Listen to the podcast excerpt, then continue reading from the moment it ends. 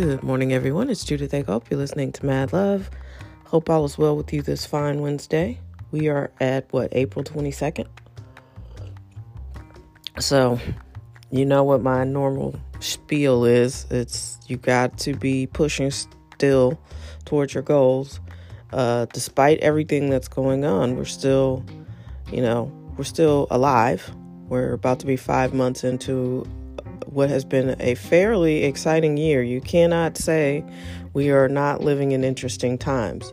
And we're living in interesting times when Kobe Bryant dies, and that's not even the biggest news story of the year. This is incredible. So, keep pushing. Get focused. If you are fortunate enough to have some time to recalibrate, do it.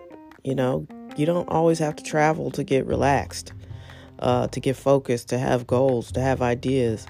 How do you turn those dreams into reality? You got to figure that out, and there's not a better time. I'm not sure what's going on with my neighbors, but the people, it must be something about that house, because the people across the street are entertaining carloads of folks. So if you expect this, I was going to call it bacteria. If you expect this disease to be eradicated quickly, don't expect it to go away among certain groups, because it just won't, because people won't stop getting in each other's faces. There were no masks to be seen. It's like they don't even care it exists.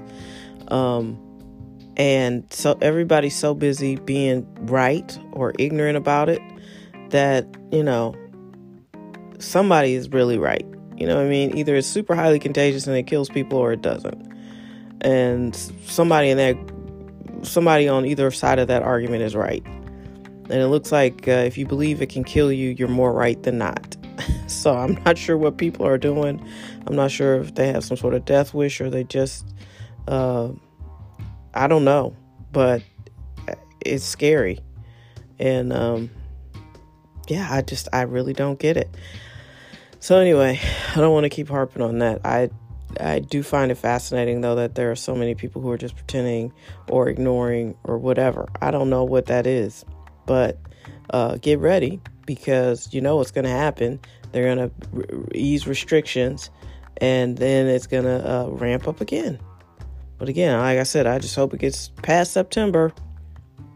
So, I have gotten some software that I'm trying to learn.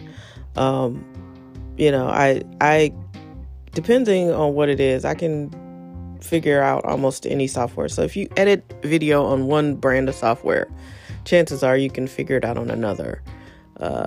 Usually, here we go with the yachts. Okay, it didn't really happen. I must just be so relaxed talking to you guys. Thank you. You chill me out, because I'll be up for hours, start doing this podcast, and then just be yawning. It's very strange. So I'm learning the software for work, and sometimes they're easier to figure out than others, but some of that Adobe stuff is really complicated, and what it does is amazing, but it's like, dude, it's so hard to learn. So this is a good opportunity for me to get a lot better with some of the software that I use, or I'm beginning to use and incorporate. I usually use some cheap version if I can find it, or a free version, but I'm going all in.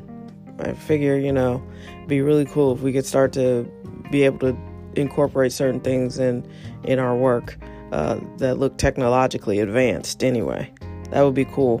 So, take this time to embrace new things, learn new things, boss up, get your business leveled up, and I know it's going to be bleak and dire for a lot of people, but it doesn't have to be bleak and dire for everybody.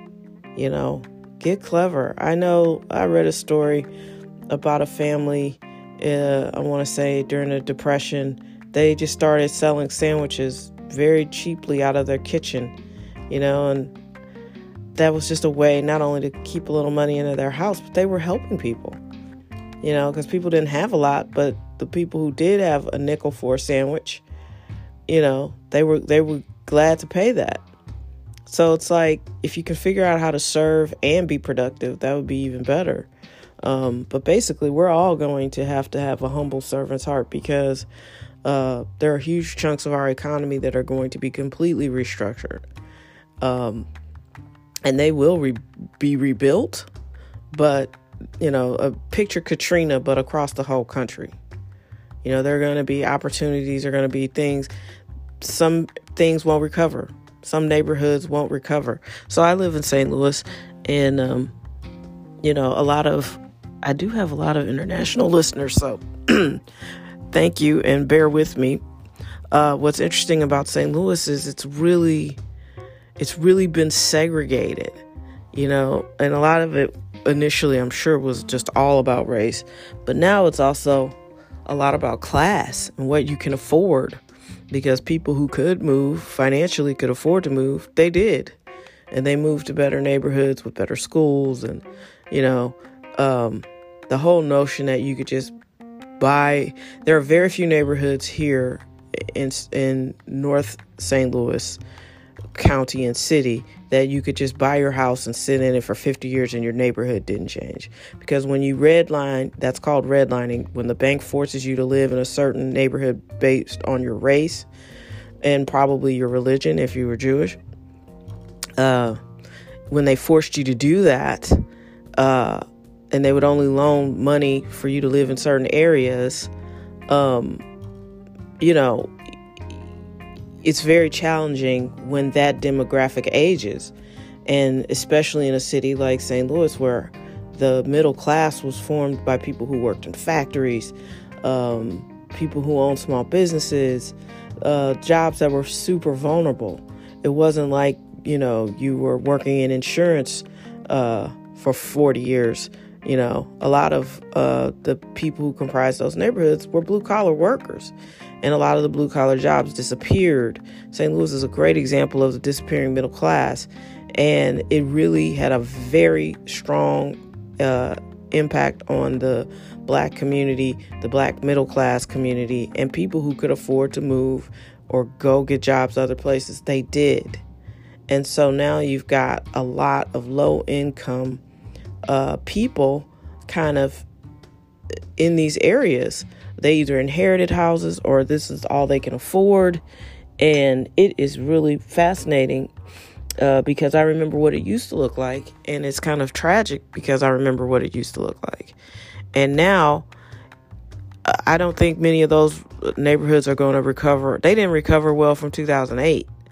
You know, there's so many empty houses, so many mortgages that got defaulted on because, you know, people were just handing out mortgages like they were Tic Tacs. And then, you know, when 2008 happened, that was it. So now I feel like it's going to be like that all over again. And some of these neighborhoods aren't going to recover.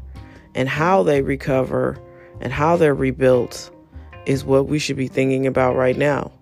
Because you're going to look and you're going to see like, oh. And one thing about St. Louis that I find really, this is a point I was going to make.